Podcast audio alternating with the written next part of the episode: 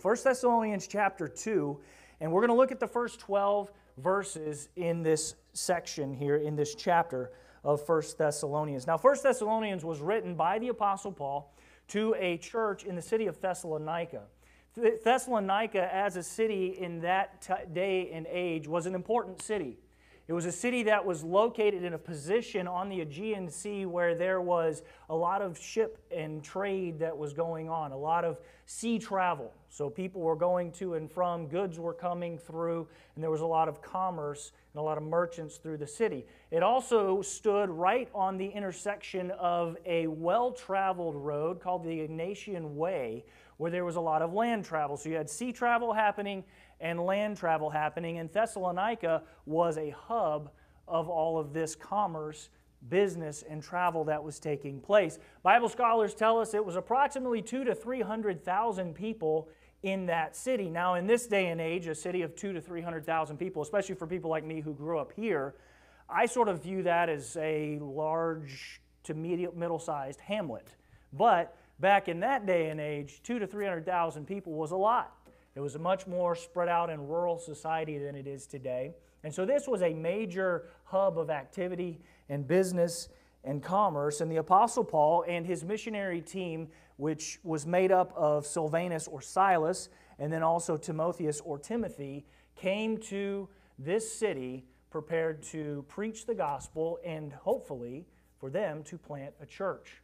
Now, fast forward a few years later, after that had already taken place, that actually happened back in Acts 17, which we'll get there shortly to look at that. But several years down the road, Paul is now writing this letter back to this church that has now been established, that has been preaching the gospel, that's been looking to affect and impact this city for the Lord. And he writes back to them in a lot of ways, this is a fatherly type of letter. Paul is writing to these people, and throughout this letter, there are a lot of phrases that he uses that really imply a sense of care, a sense of love that he has for these people and for this church. And that feeling comes through over and over as he writes this letter. In fact, in chapter 1, verse 2, he says, right out of the gate, We give thanks to God always for you all, making mention of you in our prayers, remembering without ceasing your work of faith labor of love, patience of hope in our Lord Jesus Christ in the sight of God and our Father. There, he's going to talk about in verse 7 of chapter 2 we were gentle among you as a nurse cherisheth her children, being affectionately desirous of you, verse number 8 in chapter 2. And this type of language becomes consistent throughout this passage and throughout this book as Paul genuinely loves these believers in this small, young church plant that he has had the opportunity to be involved with. But we get to chapter 2, which is where the focus is going to be tonight. And Paul's language here takes on a little bit of a defensive tone. In verse number 1, he says, For yourselves, brethren, know our entrance to you that it was not in vain, even after we had suffered before and were shamefully entreated, as you know, at Philippi. We were bold in our God to speak uh, unto you the gospel of God with much contention. Our exhortation was not of deceit or uncleanness or in guile. What Paul is doing here is he's basically defending himself and his team because there were those outside of the church that were accusing him, accusing them, questioning their motives as to why they came. What was their true purpose? What was the intent of this travel here? In fact, he says in verse number two that we were preaching the gospel of God. The last phrase there says, with much contention. There was a lot of danger. In fact, Thessalonica, in the, the, uh, the track of their missionary journey, was the city that they came to right after they were in Philippi. If you remember the town of Philippi, if you remember what happened there to them at that time, they were beaten there. They were thrown in prison there.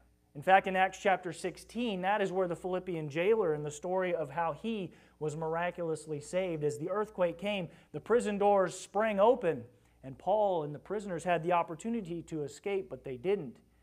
And that man, through the testimony of Paul and his team, saw the love of God and they accepted Christ as their Savior. That town, that persecution happened right before they went to Thessalonica. In fact, let's go ahead and back up to Acts chapter 17 because I think it's important for us to see kind of the, the, the, tra- the, the track of what is happening here.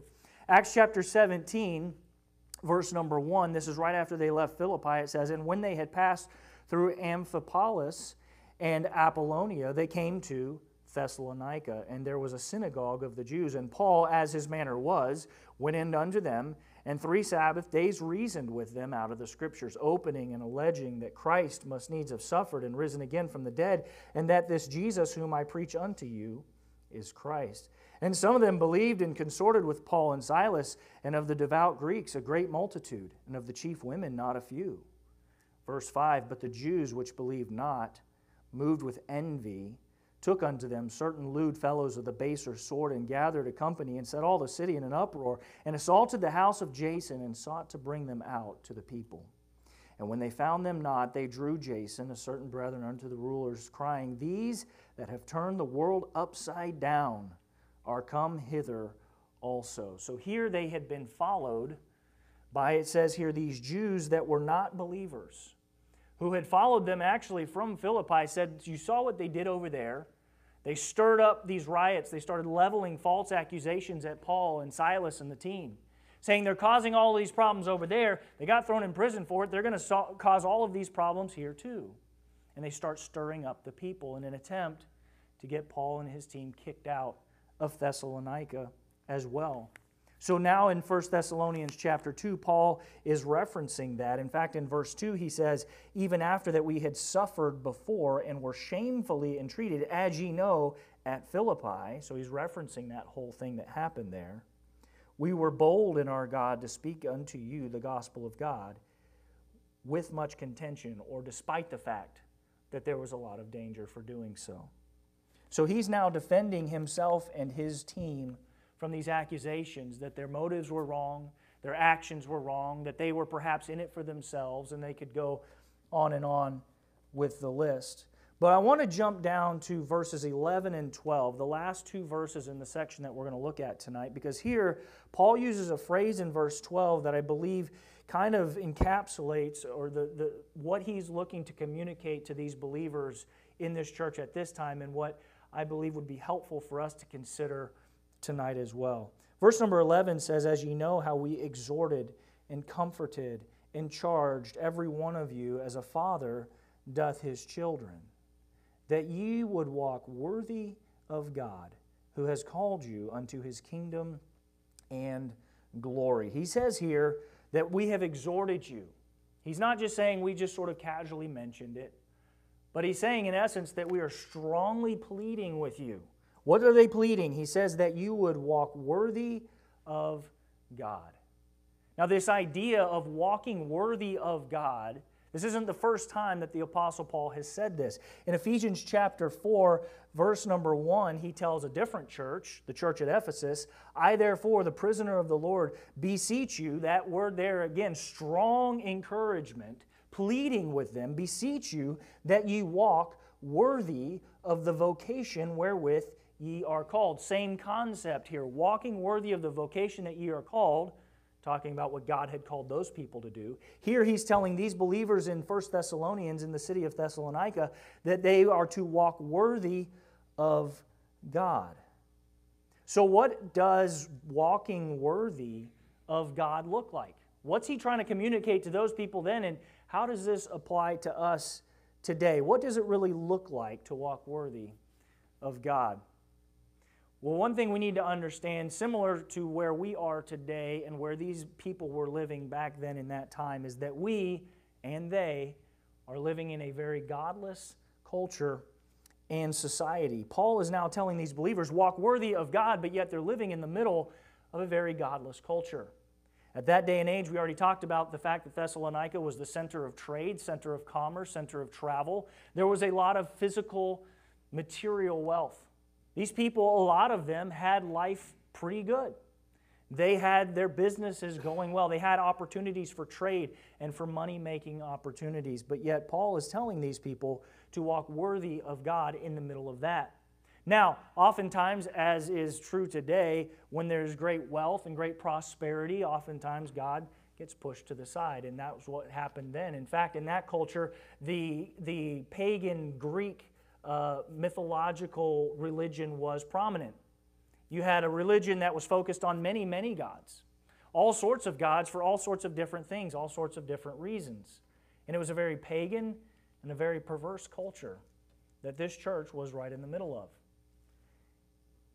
And we live in a similar pagan culture and society today. We live in a culture and a society today that really says there's no definitive truth, just whatever is right for you, that's what you should do. Speak your truth, live your truth. And yet, throughout Scripture, we are commanded to look at God for truth, His Word for truth, for that foundation, for that source of truth and life. Yet, our culture says, no, no, no, dig down into yourself, look at your heart, find your truth, be your own guide. Yet, the Bible says that our hearts are deceitful, that they're desperately wicked. And these Christians in Thessalonica were living in, sure, different, but in a lot of ways similar culture to what we are today. The Bible says there's nothing new under the sun. Sometimes we feel as though the challenges that we face are unique, and yeah, they may look a little different. The packaging might be a little different, but the underlying sin is the same. The reality is, we are sinful people that are at odds with God, and we live in a sinful culture that is at odds with God, and these people were as well. But Paul wasn't going to let them use that as an excuse to do whatever they wanted to conform to that culture. Rather, he said, walk worthy of God. All the way back into the Old Testament, we see this common cultural problem. In Noah's day, the Bible says that the thoughts of man's heart was only evil continually. In fact, everything these people said and did and thought about was wicked. So, all the way back, as early as the first couple chapters of our Bible, we see this wicked, sinful problem. The, the Thessalonian church was facing a wicked culture, they were facing a godless society, they were facing persecution. Those same Jewish people that had followed them over from Philippi, that were wanting Paul and Silas and those men gone, they were willing to do whatever they would need to do to make that happen. In Philippi, they were stoned, they were beaten, they were put in prison, this was nothing new for Paul and his team. It seems like at almost every stop they faced intense persecution, and oftentimes the churches that were left faced similar persecutions. Paul was not talking to a bunch of people that were not familiar with the danger of following Christ, and yet that danger had not dissuaded them from accepting Christ and choosing to live for Him. Paul said in chapter 1, verse 3, that he remembered without ceasing your work of faith, labor of love, patience of hope in the Lord Jesus Christ and in the sight of God our Father. He's commending them. He's saying, You've been doing a good job. You're affecting a dark place with the light of the gospel, but now don't stop. Keep going. Walk worthy of God. Our culture is similar to theirs. We have many struggles, but in a lot of ways, in a physical sense, we are at a point in our history, at a point in our nation where we as a people as a whole, despite the struggles and issues, have things a whole lot better than so many people have throughout history. And yet, the reality is, we, our culture, just like that one back then, is spiritually and morally bankrupt. So, the question tonight is how do we as Christians walk worthy of God in a culture that wants nothing to do with him? And I believe the answers are found for us here in this passage, in these verses here in chapter number two. So let's look tonight for a few more minutes at the example of Paul and his missionary team. If we're going to walk worthy of God, our purpose in life must boil down to one key concept, and that's the concept that we're going to see pop out multiple times over the course of these verses tonight. That is this that we need to seek to please God rather than man. It's not hard. It's not a earth-shattering idea. We know we're supposed to look to please God rather than man. But when the rubber meets the road of everyday life, it's a whole lot harder to actually do that than it is to intellectually understand it. And when we talk about pleasing man, it's not just other people, it's, it's pleasing our own sinful heart as well. That we need to seek God to please God rather than any man.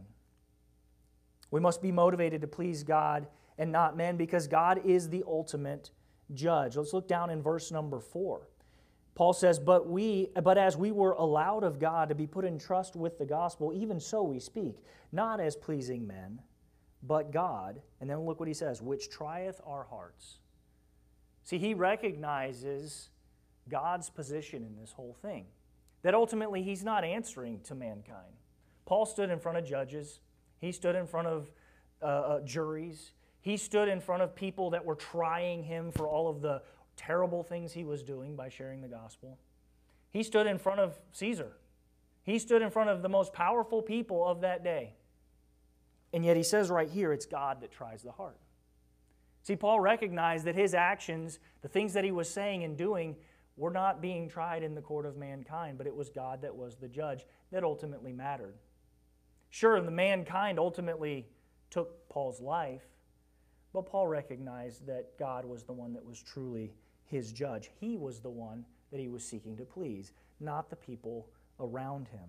Verse number five says, For neither at any time used we flattering words, as ye know, nor a cloak of covetousness. God is witness. Again, points to God. God's the one that's watching.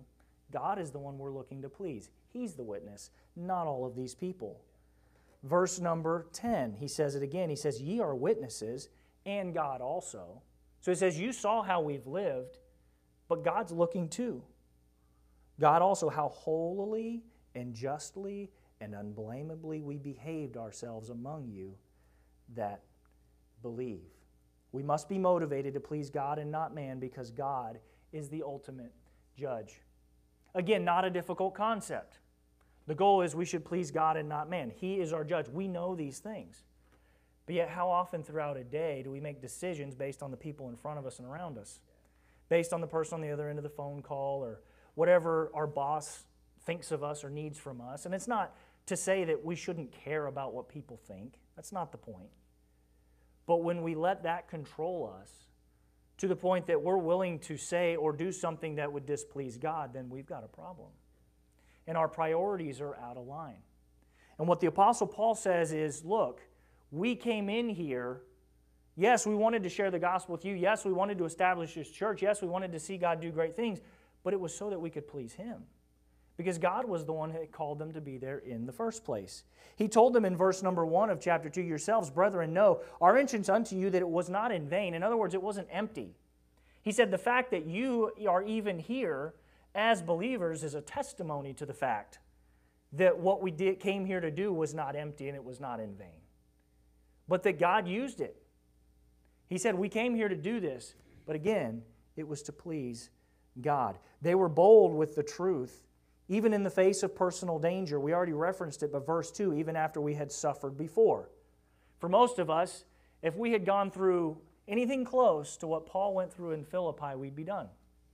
I mean, it would be very, very um, disencouraging, shall we say, to land in prison for preaching.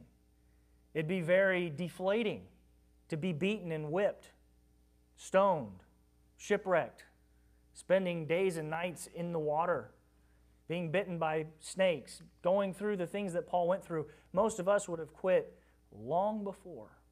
Paul said, even after we had suffered before, and were shamefully entreated, as ye know. See, he's saying, look, you're aware. It was no secret what they had just been through in Philippi. And it was no secret what was being said about them there in Thessalonica. And he says, We were bold to share our faith with you, even in the midst of all of that. He says, We were bold in our God to speak with you the gospel of God with much or despite much contention and personal danger. They weren't motivated by personal glory. Verse number three says, For our exhortation was not of deceit or uncleanness or guile, the idea that they were coming in and trying to deceive or to trick people or to talk them into something. One of the things I do in my day to day job is I try to market or sell the services that our company offers with, with uh, remodeling and renovation services for people. So I find myself on the phone or in people's houses quite a bit. And I've been involved in sales type roles for a number of years now. And so, one of the things that I'll do from time to time is I'll look at books or videos or other people that do a good job of selling people. What's interesting about sales so often, what's lifted up is anything that you need to do by any means necessary to get what you went there to do, which is to get somebody to agree to buy whatever it is that you're trying to sell. I'll hear these guys talk about, well, if you face this objection, then this is what you need to say. And then if you, they say this, then say that. And always there's all sorts of end arounds. And if they say this, do that. And it might not be fully the truth, but I mean, in reality, who really cares? If they never find out if you make the sale, the end justifies the mean. Paul says, no, we didn't come in here trying to sell you something.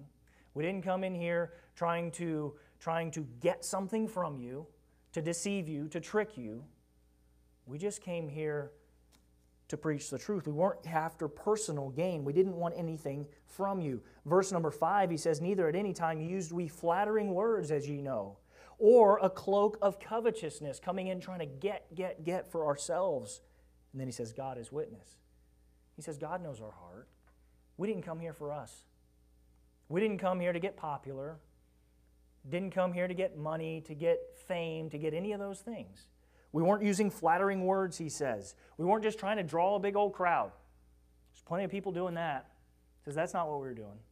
We didn't come here for that. We're not here for personal glory. Verse number six Nor of men sought we glory, neither of you, nor yet of others, when we might have been burdensome as the apostles of Christ. Or in other words, made demands of you. Oh, look at us. We're the apostles of Christ.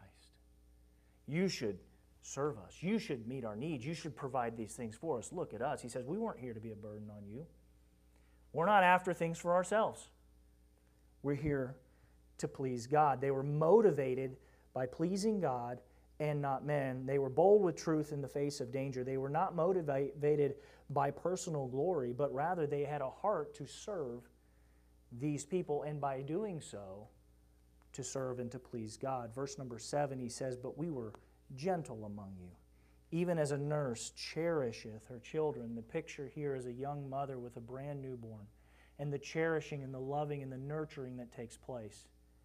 There's nothing quite like it in the whole world, but then that relationship between that mother and that newborn baby. That mother that is just wrapped up in caring for that child to the point where she's willing to sacrifice her own needs, certainly sacrificing a lot of sleep, sacrificing a lot of time, effort, energy. Other times she could be doing other things, relationships she could have outside of that, but no, her attention, her focus is on the nurturing of that little helpless baby. Paul says that was our mindset towards you. That was our goal when we came. It had nothing to do with us.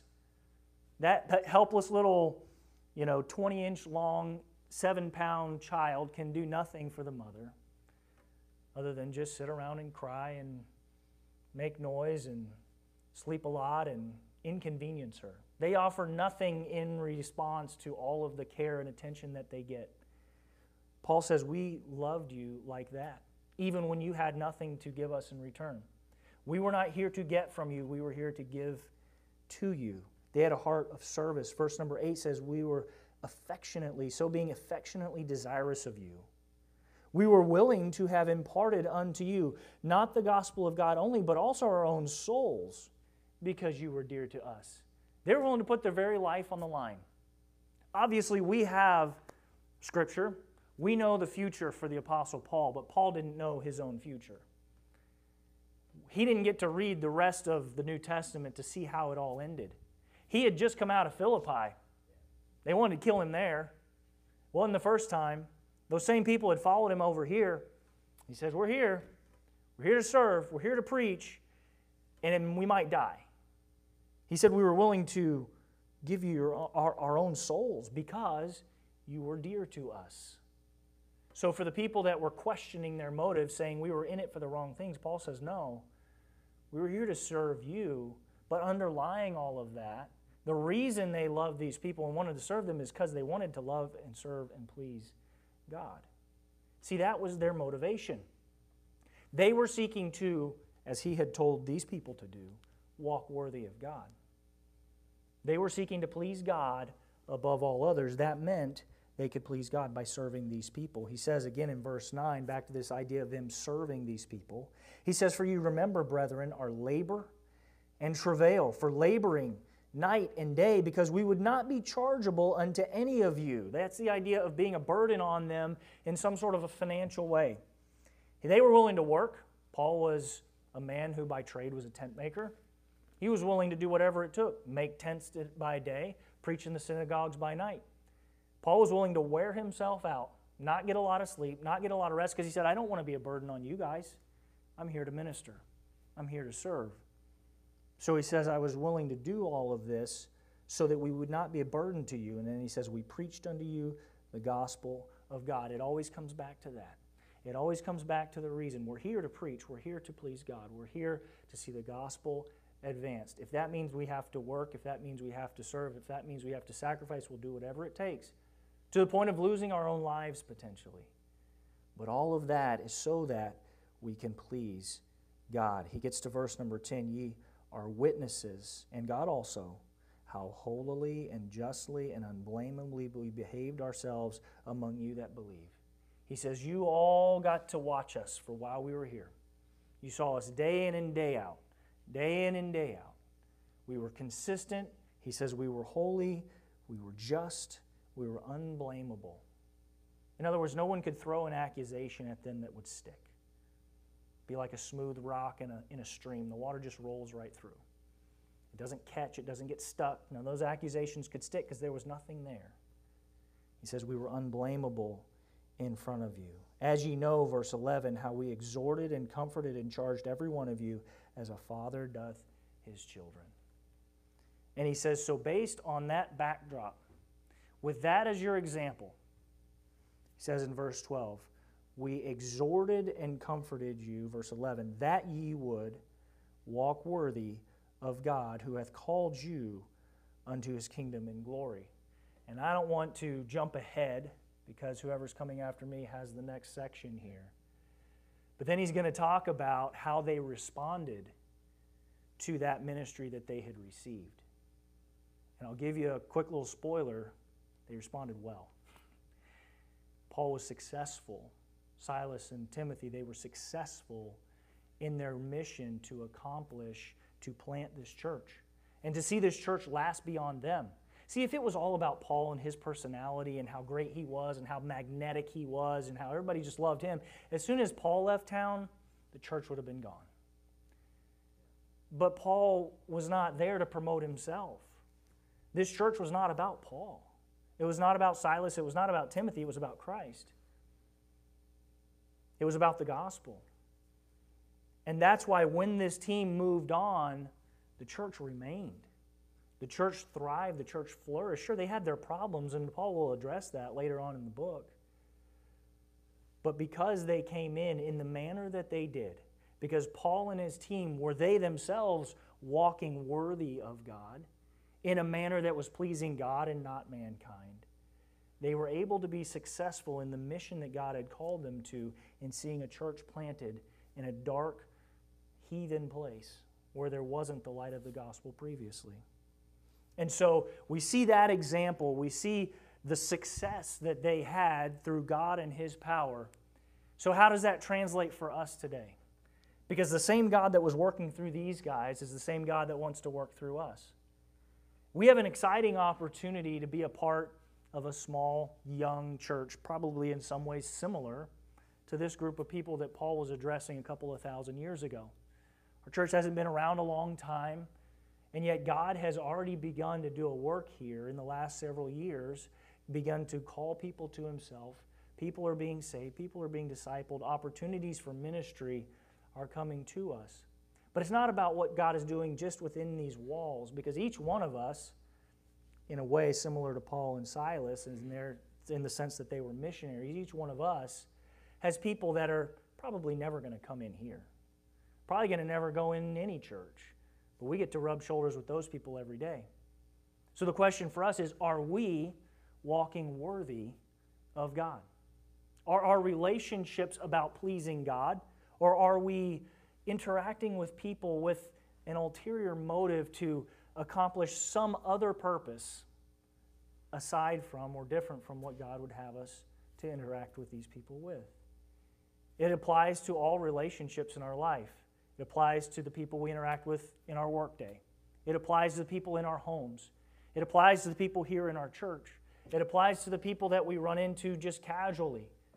It applies to people that we know that don't even live here that we have opportunities to interact with. This is throughout life. Paul was telling these people not just, I think you ought to walk worthy. No, he was imploring them, he was beseeching them. He was saying, Please, I'm pleading with you to walk worthy of God. Because Paul recognized that in order for God to work through him and for his team, they had to walk worthy of God. And if this church was to be successful into the future of being a light of the gospel in that dark place, they had to continue to walk worthy of God so that God could continue to use them. And so, the question for us tonight are you, are we walking worthy of God? Are our motives clean? Are our relationships pure? Are we seeking God and His kingdom first? Or are we looking for pleasing ourselves, getting our own gain? It's simple in concept, but it's much harder in practice. May we tonight determine that we are going to walk worthy of God. That might mean for you that there is some sin in your life that needs to be confessed. I would encourage you to confess it and forsake it tonight. That might mean that there are relationships that need to change because your track record with that person has not been one of a believer who's walking worthy of God. Then make that change in that relationship. It might mean that there are any number of things that need to look different for us, for our lives, to mirror the example of the Apostle Paul here, who ultimately, by the way, said that he was just looking to follow Christ. He was exam- put, trying to be an example based on Christ. So that is ultimately where the standard lies. We are joking around earlier about setting the bar. Well, Christ set it way up here. He is holy. He said for us to be holy because He is holy. It doesn't really leave us a lot of room. There's not a whole lot of leeway there. At the same time, we can be thankful because the same God who called us to be holy is not standing over us with this, this fist of fury if we, if we mess up, because He's also a God of love, compassion, and forgiveness. He set the bar way up here, but the good thing is, He says in His Word that we have all things that pertain unto life and godliness. In other words, every tool that you need Every tool that I need to walk worthy of God is given to us. It's right here in His Word. We can access God's truth every single day. We don't have to go digging around inside of us to try to find it. It's right here. If we'll avail ourselves of it, if we'll put the time in, if we'll study, if we'll read, if we'll really look to learn and grow in God's truth. We find it by spending time with Him in prayer. We have the opportunity to talk to Him whenever, wherever, however long we want. We never have to worry about, oh, I'm being too annoying to God today. No, that's not the type of God that we have. We can come to Him whenever we need Him. We can come to Him whenever we don't think we need Him. The reality is we always do. But God is wanting to hear from us, He's wanting to grow us, He's wanting us to become more like His Son. We just need to be willing to put in the effort it takes to do that. So tonight, may we be challenged, may we be encouraged to walk worthy of God so that He can use us to accomplish what He's called us to do. Let's close with a word of prayer. Father, thank you tonight for these few minutes that we've gotten to spend looking at these verses here in 1 Thessalonians and just getting to see the example of Paul and his missionary team. Ultimately, Lord, it wasn't about him. As he said it multiple times throughout these verses, it was about you. It was about pleasing you. You are the judge. You are the one who sets the standard. You are the one that we should be aspiring to be like more and more each day. Lord, I pray that you would help each one of us. We all have different struggles, we all have different temptations, we all have different uh, things in life that are hard. We have we, we, we fail regularly, but Lord, I just I pray that you would help us. Like Paul encouraged these people, may we be encouraged to walk worthy of you. That our focus would be on pleasing you and not pleasing ourselves or others. And we pray these things in Jesus' name. Amen.